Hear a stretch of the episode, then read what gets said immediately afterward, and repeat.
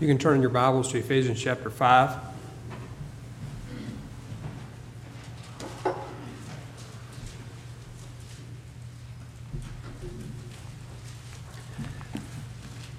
Good evening. It's good to be with you this evening. I told someone recently that I don't think I've ever preached here. I don't know why that is. It's just, I guess, the way that it's worked out.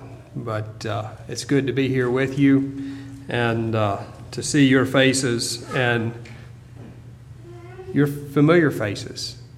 People that many of whom I have interacted with at one level or another over the years.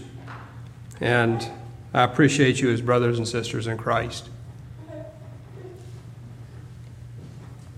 Ephesians chapter 5 is speaks to practical Christian living after it discusses in earlier chapters it discusses uh, individual personal life and then it moves into church life in chapter 4 and then starts chapter 5 with, therefore, be imitators of God as dear children. And so then it talks about really practical aspects of, of what it means to be a Christian. I'm going to start reading at verse 14. Therefore, he says, Awake you who sleep, and rise from the dead, and Christ will give you light. See then that you walk circumspectly, not as fools, but as wise, redeeming the time, because the days are evil. Therefore, do not be unwise, but understand what the will of the Lord is. And do not be drunk with wine, wherein is dissipation, but be filled with the Spirit you might think I'm going to look at the time issue, which a lot of us face when it comes to usage of electronic technology. But that's not what I want to pull out of this passage. What I want to pull out of this passage is wake up. Are you awake to the way that electronic technology affects you as a person? And if you do wake up, are you going to have light to see? Christ will give you light.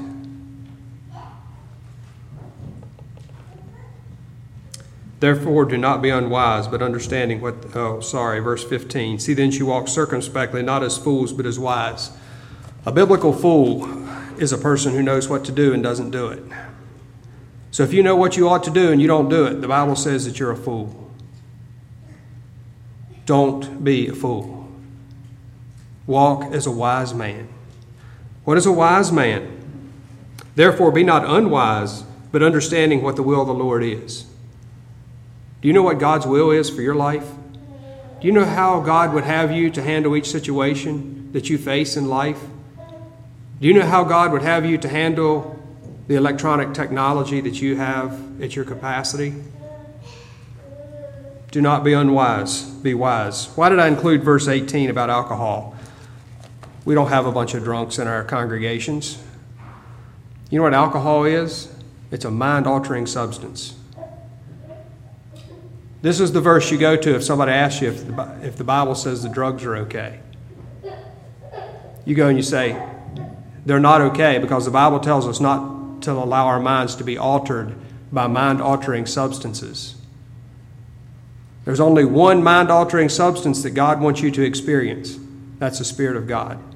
The Spirit of God is a mind altering substance, or maybe it's a mind altering person. Philippians chapter 2 calls it the mind of Christ. I have a, as, as a person, one of my interests is to understand how the things that we interact with in life affect us. And I share with you tonight not because I am an expert on electronic technology, but because I have an interest in how this technology is affecting us.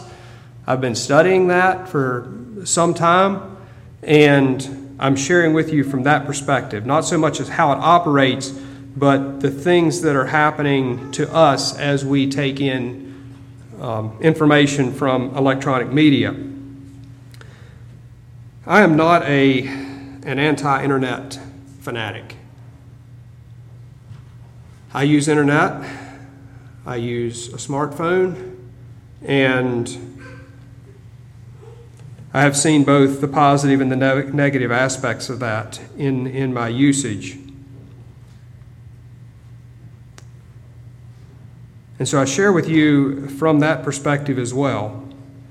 because I have a concern that we recognize that God wants us to live and fulfill His purpose in our generation.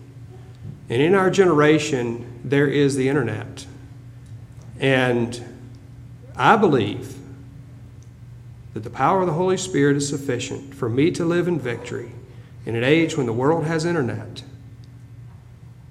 And I can live in victory and fulfill God's will and face come face to face with the world and that the power of Christ can defeat the power of this world in my life. I believe that. And I hope you believe that too.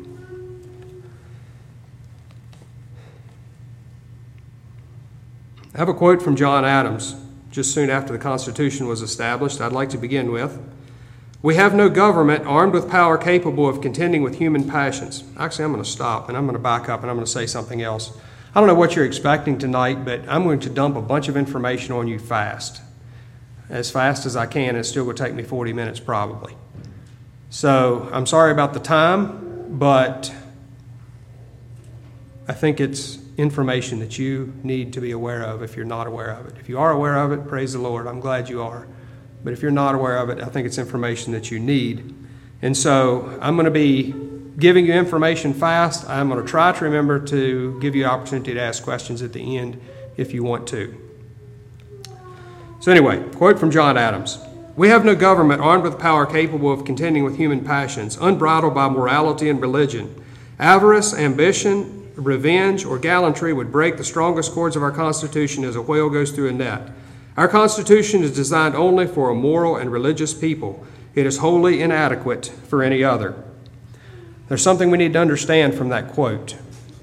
That unless there is something happening inside of a person, of an individual, that is morally guiding them and relating and, and giving them a relationship between themselves, the individual, and the law, the law will actually have no ability to govern or direct them. It will have no ability to fulfill what is put in place to do. So, our Constitution, unless there is a moral people in our country, our Constitution will do no good.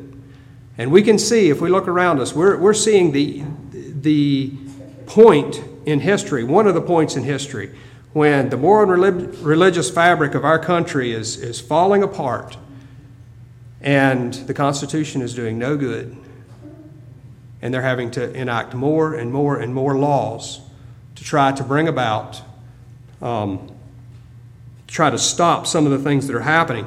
And in fact, some of the secular uh, people that I got information from for this talk were, are considering these subjects in relation to regulation to put into the Constitution to help control the effect of technology on the people of the United States.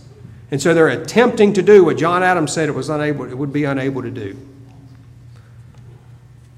Unfortunately, I'm afraid that many people in conservative Anabaptist churches look at church standards as if they had the capacity to do what John Adams said the Constitution could not do. They think that if they're inside the church standard, that they're okay. And they think that if the church standard doesn't say they can't, that they're okay.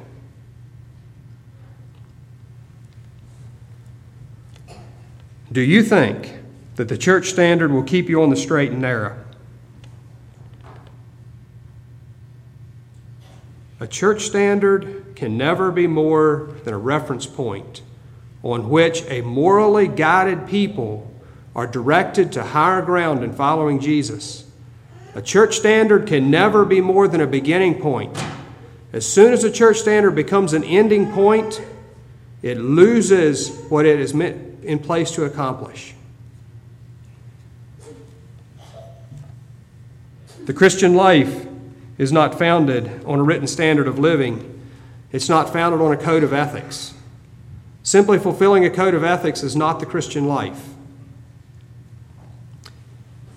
The Christian life is founded on a life that's directed by a voluntary choice to discipline oneself to follow Jesus.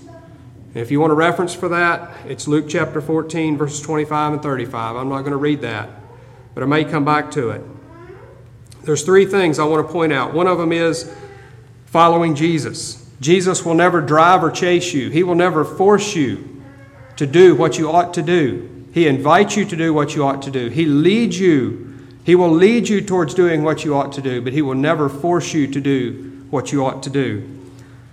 What does that mean? That means that you have a voluntary choice to make about whether you will follow Him or not. And that reference that I just gave you talks about whether you will take up your cross. If you're going to follow Jesus, you'll take up your cross and follow Him.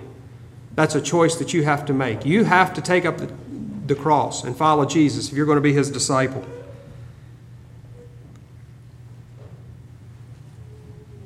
The other thing is personal discipline. If you're going to choose something, you're going to choose against some other things. That's what discipline is. Discipline is choosing one thing to the exclusion of another thing. So if you're going to follow Jesus, you're going to live a disciplined life, a life that puts aside the things that don't help you to follow Him. I want to look at one more thing before we dive into the subject for the evening. So the Bible refers to the church as a flock of sheep. It refers to Jesus as the chief shepherd and the one that we follow voluntarily. The word pastor comes from the Latin word shepherd. And so the first pastors in the early church were under shepherds, men who the congregations were to follow, the people were to follow. Um, 2 Timothy 2 2, I believe, talks, Paul talks about that relationship where um, there's four generations of people in that verse, of people that are to be following other people.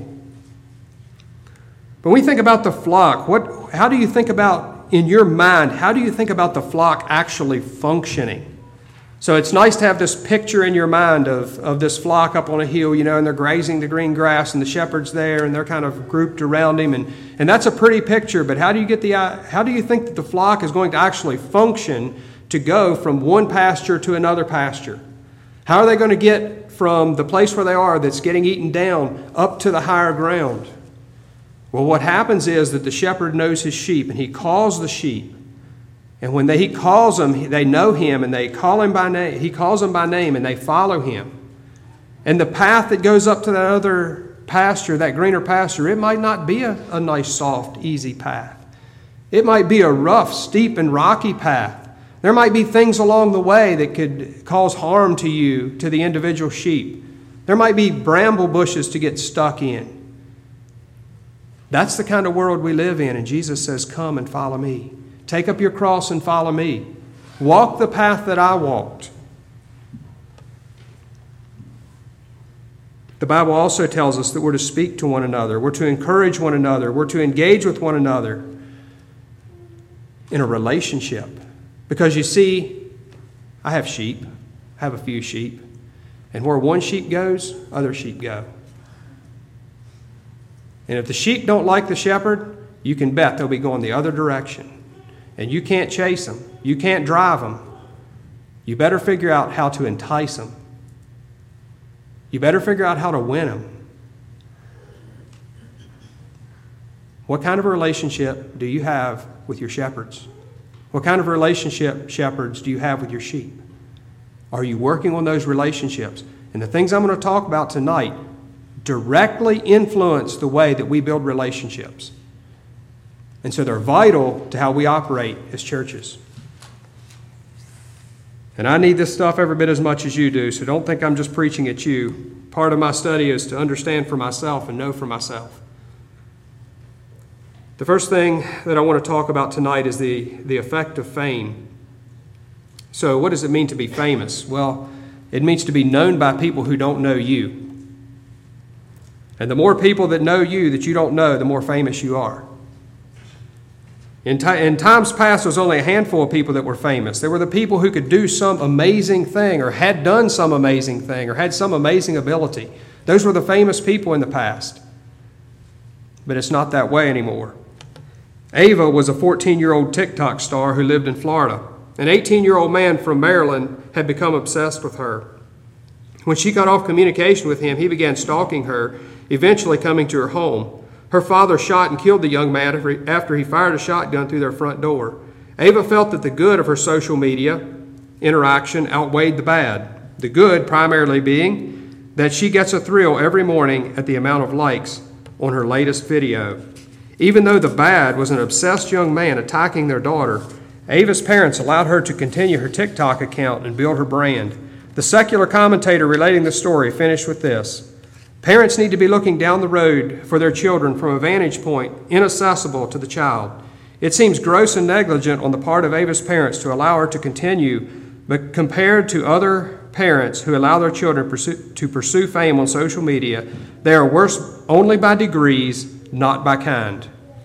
So it's the same kind of negligence, it's the same kind of lack of foresight that Ava's parents had to allow your child to spend more time on social media than they ought to, to allow them to do things on social media that they shouldn't do. Because social media is a platform that makes you famous.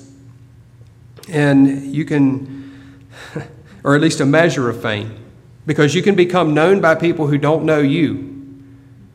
Except the problem is that you may not have the discipline to know how to handle the negative side of that fame, or your child may not have that discipline. One person compared fame on social media to that of being a lottery winner. The fame can be acquired with no discipline, and those who achieve it do not know how to handle its negative side.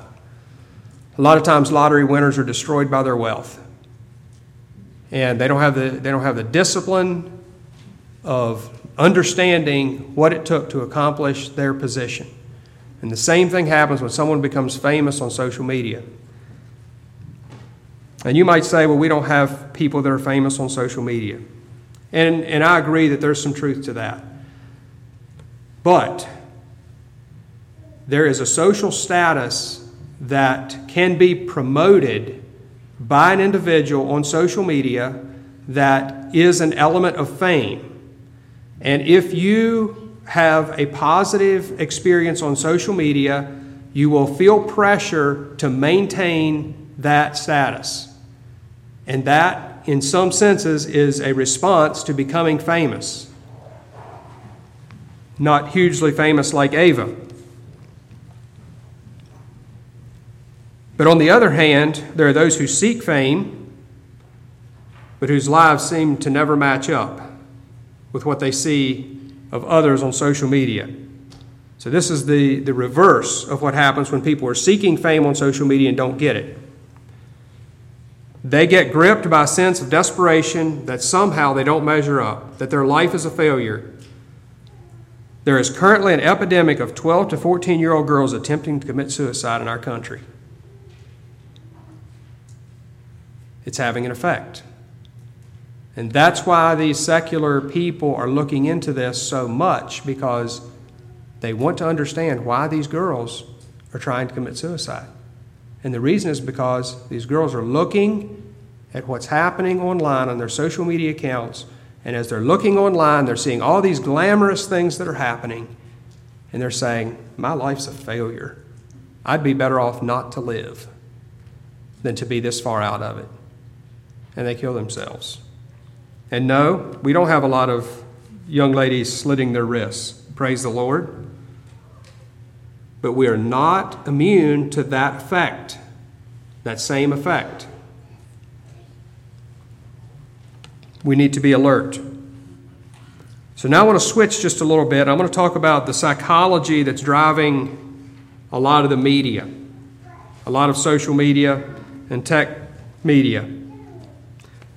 What I mean by that is, what are the people thinking that are actually running these big platforms like Google, Facebook, Instagram, and all of that? What are they thinking? Well, the first thing they're thinking is about money.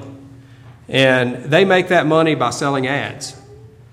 And so, if you had a product to sell and you wanted to get that product to the people who would buy, then you would want to put it in front of the people who have interest in that product. Well, these platforms have a way of doing that. They collect your data. When you're online, they're collecting your data through artificial intelligence. And as they collect your data through artificial intelligence, they're compiling it for you specifically, and then they're directing content back to you in the, in the avenue that you are using, that you are showing your interest to be by what you're pursuing. And so they're gathering all this data, and as they're gathering all this data, they're sending you ads in relation to the things that you're looking at. But they're doing more than that. They're also sending other content to you. Because, see, their money is made by you staying online. So they want to feed your interest. So they're constantly trying to feed your interest, plus they're trying to sell you things. And so they're feeding you content and they're feeding you ads, both specifically directed for your usage.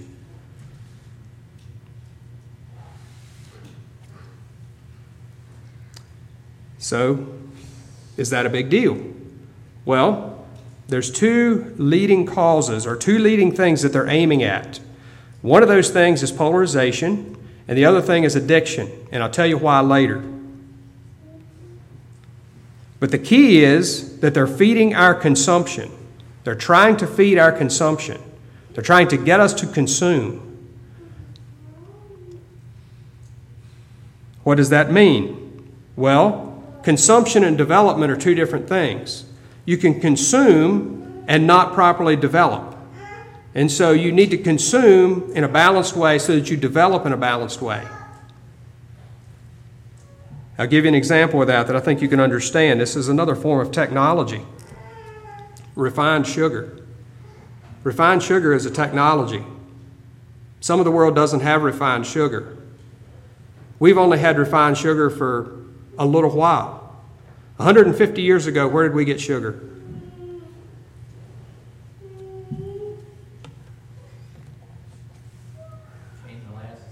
Molasses. Good. Honey, that's good. Yep, that's the first thing he said back at McDowell.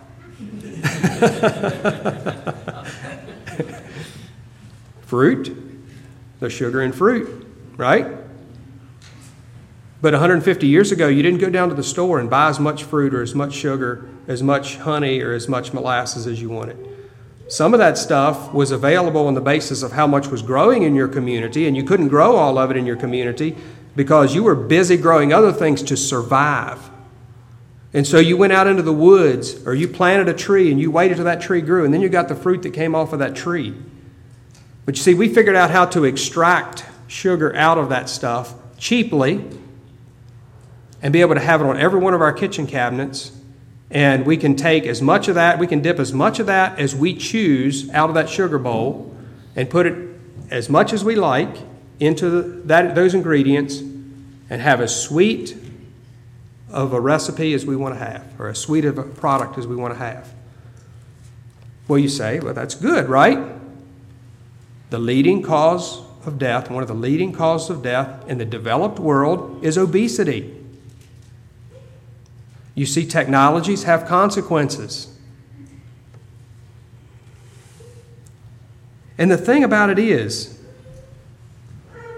that it's not just that you don't develop properly when you get on a sugar binge. The problem is that you can't develop properly when you're eating too much sugar. It's impossible for you to develop properly. And so when, when we break that cycle, God intended for us, when, when God created the world and, and He placed us in the world, we had to go and gather fruit, and we got other nutrients along with those sugars. And we also got exercise, going to, to pick and to, to harvest these different things. And so, what we've done is we have extracted the reward from the discipline and exercise that it took to get that reward. Because sugar is a reward, it, it feeds a reward circuit in your body. And, and we've extracted that and made it possible to have the reward without the discipline and exercise.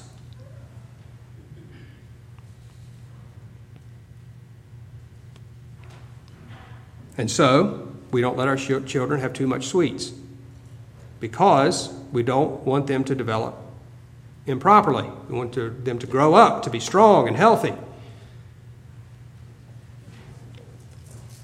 So the problem is development. Well, YouTube is this to real experience. Porn is this to sexuality. Social media is this to relationships. Online shopping is this to exploration and discovery. these are not things that come from a Christian perspective. These are things that come from a secular perspective. And they call these, these consumption um, appetites that we have, like for sugar, like for um, YouTube and porn and social media and online shopping, they call them our lower nature because they're consumption based aspects of our nature. They're not development aspects. The higher nature of development, and they're thinking mainly intellectually and um, ed- educationally, are not, um, are the developmental side, the higher nature. So, what are they doing? Let me, get, let me come back now to the whole idea of polarization and addiction. So, by feeding you the things that they want you to have, or that you want, by feeding you the, the ads and the material that you want, they are actually short circuiting your reward system. Because things that are addicting and things that are polarizing give you a dopamine hit. So, that is a signal to your brain that you're being rewarded when you get a dopamine hit. And they they can use polarization, things that are polarizing and things that are addicting, to give you that dopamine hit and to keep you coming back. Like to keep you coming back to the cookie jar, which I was doing today. I ate like three or four cookies in a row. They were good, they were sweet. And then I wonder why I can't get this 10 pound belt off that I've been carrying around for the last couple years.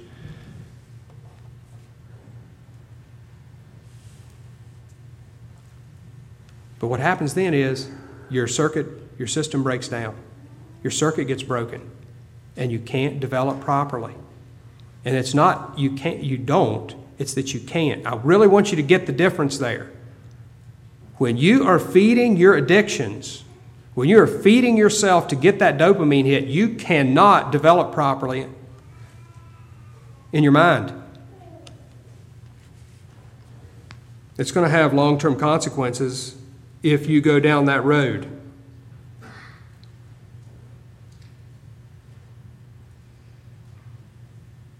Here's another thing that happens. So as they as they send you content, they, there is no way that they can send you exactly what you want. So let's say that you like something right here, and so you research this. So they're going to feed you a group of things that are in somewhat in line with this, but there's going to be some on both sides.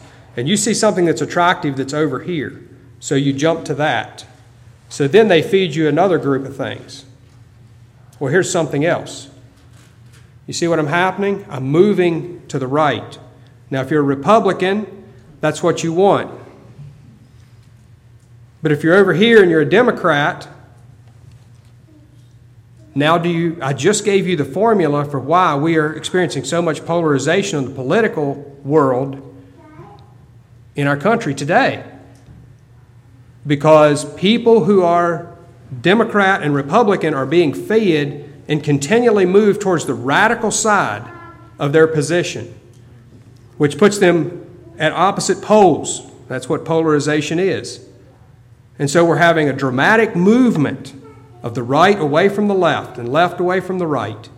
And it's creating a huge chasm in between.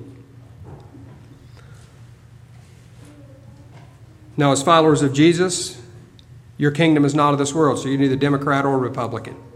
I'm going to get that straight before I leave. But your online consumption will take you to more and more radical positions along your viewpoint. And if you don't believe that, if you're a technology user, think back over the last couple years and think about the amount of links that you received from various people over the past couple years. Oh, this is such a good article about this, or this is such a good article about this. Those are ways that polarization happens. People see an article they think is really good, that supports their viewpoint, and they shoot it out there and then that opens up the door, and we get actually pulled apart as people. here's one of the reasons why as well, and this is an important one. It's easier to agree with an online community that it's easier to join yourself to an online community that you agree with than to deal with the people that you rub shoulders with day by day who may not hold the same views that you do. And meaningful relationships are not made where there's no accountability. Meaningful relationships happen where there is accountability and where we actually have to work with and against each other to deepen who we are as people. And so when you align yourself in a shallow relation with a group of people who you can hold a shallow relationship with and they agree with you and distance yourself from the people who are close to you in proximity, then all you're doing is separating yourself from the ability to develop. And you will never have a meaningful, a really meaningful relationship with someone through the internet.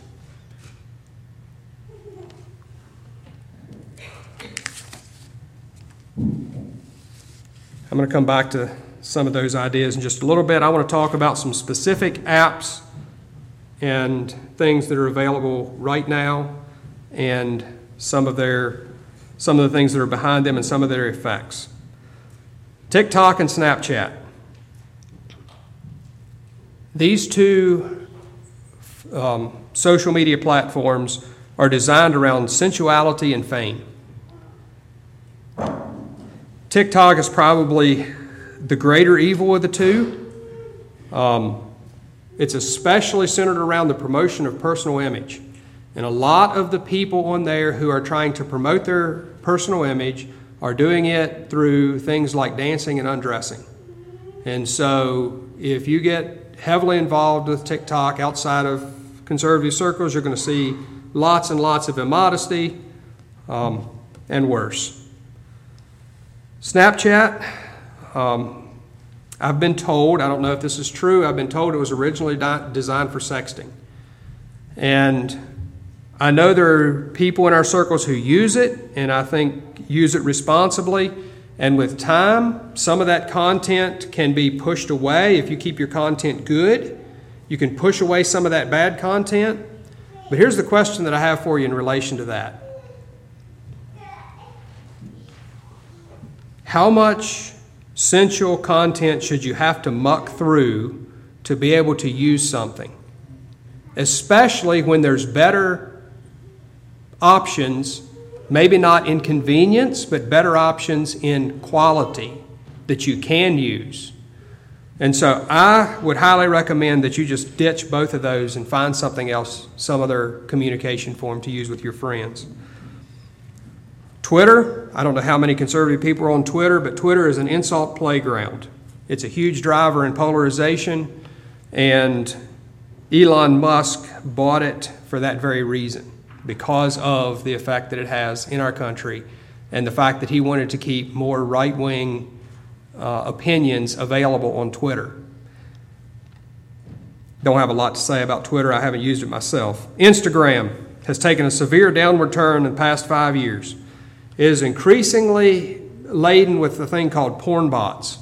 It is a it's links that are put up on people's page people's page that is that are um, blog site pages, and they can form these blog site pages and they can put any content that they want on those pages. So they can put uh, pornographic content on those blog site links on their Instagram account. They will not be filtered by your device because they are a blog, which is a social site, not a pornographic site. And so you can go through Instagram into essential content just and I don't spend I don't have an Instagram account. I know it's possible. I don't know how much it is, but people are telling me that that's some of what is happening on Instagram and it's been just increasingly much in the last 5 years, just a lot of it in the last 5 years. And the problem is that even if, if one link does get enough data feedback that they block it, all the person that's all the person has to do is create another blog site address and they're off again, same content. Facebook is a great place to spend hours looking at people and things with whom you have no real connection. Their video content is largely sensual, and the content posted by the majority of people, key, who do not share our faith and practice, is patriotic and sensual. I have a Facebook account. I use Facebook Marketplace some.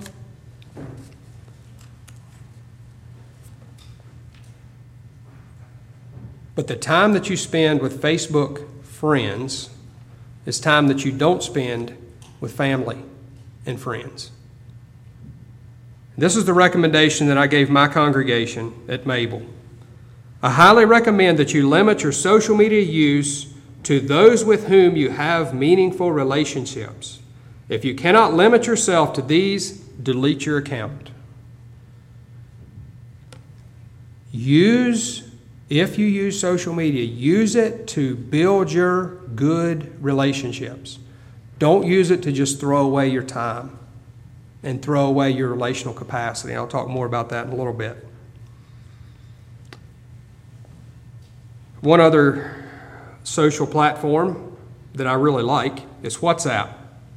I really like it for messaging. And I have I have done this before and so I'm not judging anyone, but I want to give you something to think about in relation to WhatsApp. It's this little thing called status. WhatsApp status.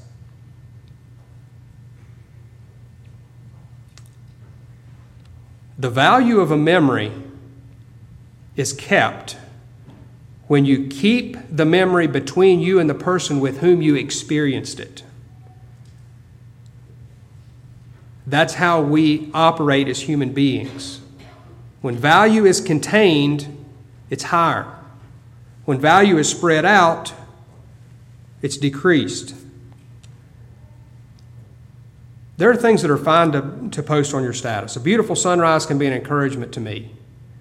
But just remember when you're posting that precious moment that you had with your son or daughter, or family member, husband, wife, whatever, that you are not particularly making the moment more precious by sending it to everybody in the world or everybody in your contacts. Just something for you to think about and keep in the back of your mind. YouTube is the second largest search engine on the internet. That came as a surprise to me, but it shouldn't have because advertisements and everything are going to video. And it should be no surprise to us for this reason, too, because God intended for us to interact with the world through video. Is that a surprise? Your eyes are the camera, your mind is the screen. But there's a big difference between YouTube and your personal experience. Let's just say that I put a GoPro on my head for the next two weeks and I recorded video and I posted it up to YouTube every minute of my day, all the way through for the next two weeks. How many of you would have the patience to watch that video from end to end? None of you. Maybe you might watch a few minutes of the exciting things that I did after the YouTube editor had picked out and said, These are the highlights of this video. What's my point? My point is that when YouTube becomes your regular diet, it gives you the impression that life should be fast paced, exciting, and at the end of the day, you look at your own life and you say, Boy, my life is dull. So, what do I need to do? Oh, I need to go back and watch another YouTube video so I can get my life exciting again. But the way we work is that as when you're trying to get your life to be exciting, you've got to continue to increase the excitement. And so you've got to continue to up the ante on what an exciting video is. There's another problem, too. It's an information bypass for reading and discussion. We read and discuss on a logical level, we watch video on an emotional level. So when you're watching a video, you are more affected emotionally. When you read a book, you're more affected logically. How do we want to interact with the real world? Do we want to interact with the real world factually and logically, or do we want to act with the world emotionally? Things you need to be aware of. I'm not going to read it, but our rules and discipline has a position on video and technological use on page 34. It says that legitimate uses are business and instruction. And I want to challenge you that unless you are intentional, intentional and discipline yourself to meet or exceed that standard, you will be negatively affected by video. And especially young children. Do not, please, do not use video as a babysitter. It is a very bad idea. Your child will not develop properly if you use video as a babysitter. Action computer games are another thing that have a very similar result on young children. I'm not talking about playing Scrabble or something like that on your phone. I'm talking about action type games.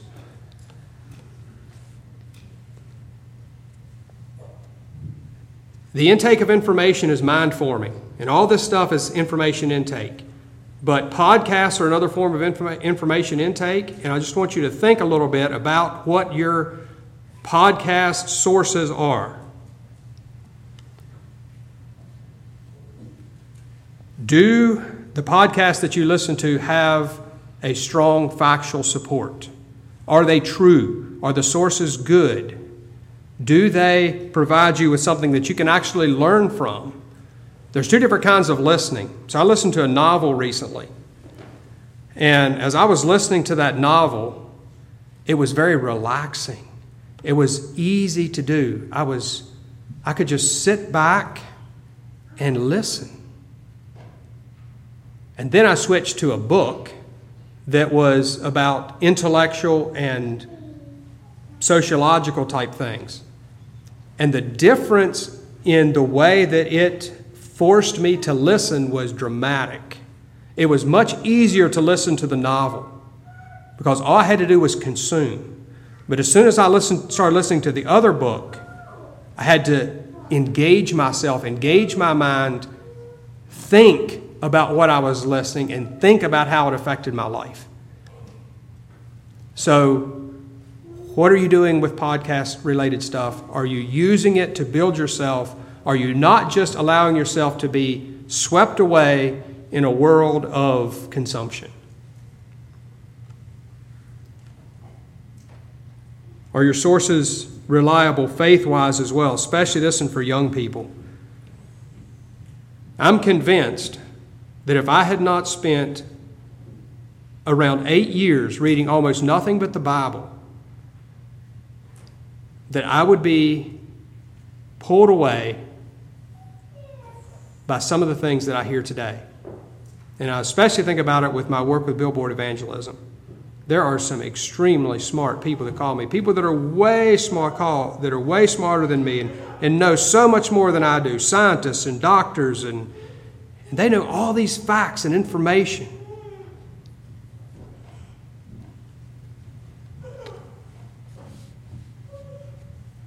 And what do I have to stand on besides faith in Jesus Christ and a knowledge of what He has done in my life?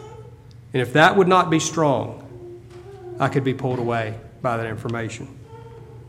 I'd like to wrap this up just a little bit. So, God put these things in place in our lives, these reward circuits, these, these systems that our minds, our bodies and minds operate on for a reason. Because He wanted you as an individual to develop to your fullest potential. He wanted you to grow up in Him. I want you to think about this as two lives. You have a limited capacity as a human being. You have a limited capacity for relationship, and you have a limited capacity of time, amount of time. And so, in your lifespan, you're going to have an opportunity to fill up a certain amount of your life with something. I want to use this. These two containers hold almost the exact same amount of product. But this right here is a person whose cycle has been broken. They built a blocker between themselves and the deepest part of their being. When you allow yourself to get caught up in any kind of an addictive cycle, you automatically cut off or shut off the what was meant to take you to the deepest part of your being, the relational and spiritual nature of your being, or the deepest part of who you are. And you have to develop yourself consciously in disciplined manner to be able to fill up that deep part of your being. And when you try to fill that by taking the sweets from every corner, instead of filling that up, you create a blocker there, and your life starts to go out and the farther it goes out, the, the deeper longing you have within to, to fill up that deep spiritual need that you have. And so the more desperately you reach out and out and out, but you only have a limited capacity. So the farther out you go, the shallower you get as an individual. The broadest people will be the shallowest. You only have a limited amount of capacity. The only way to resolve that is to break through that addictive cycle. It's the only way to resolve it. This is narrower, and so you're going to have to. I, I, started out at the beginning talking about that you have to discipline yourself to follow Jesus. You have to discipline yourself to walk with Him, and that means that you're going to actually restrict. You're going to restrict the amount that you're spread out. You're going to say, I am going to focus on a group of people that are meaningful in my life. And I'm going to use my interaction with them to build who I am as an individual and to deepen my relationship with Jesus Christ. And unless we are willing individually to restrict ourselves and discipline ourselves to follow Jesus, we will never find the satisfaction, the deepest part of our being that we all long for.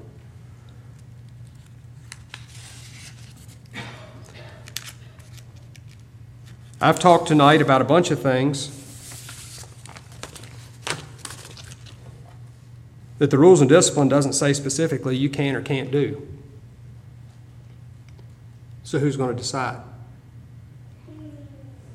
If you decide and you make choices that affect you, your family, your children in a positive way, then we're going to move forward as a church in victory. But if you don't choose to do that individually, collectively, we're going to start to see that we have a problem. And we're going to have to do something about it. So, what are we going to do? We can put more guidelines in place, we can put more starting points in place. But if we're not willing to follow the starting points we have now, what good are more starting points going to do? See, we got to be serious about following the starting points that we have now.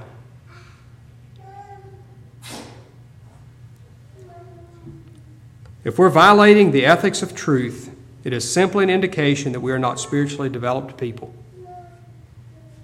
We should be, we know, we know this book. We know this book as well as any group of Christians in this country. I can say that with a fair amount of confidence. Are we doing what we know we ought to do? Are we living by what this book tells us to do. I want to finish up where Jay started.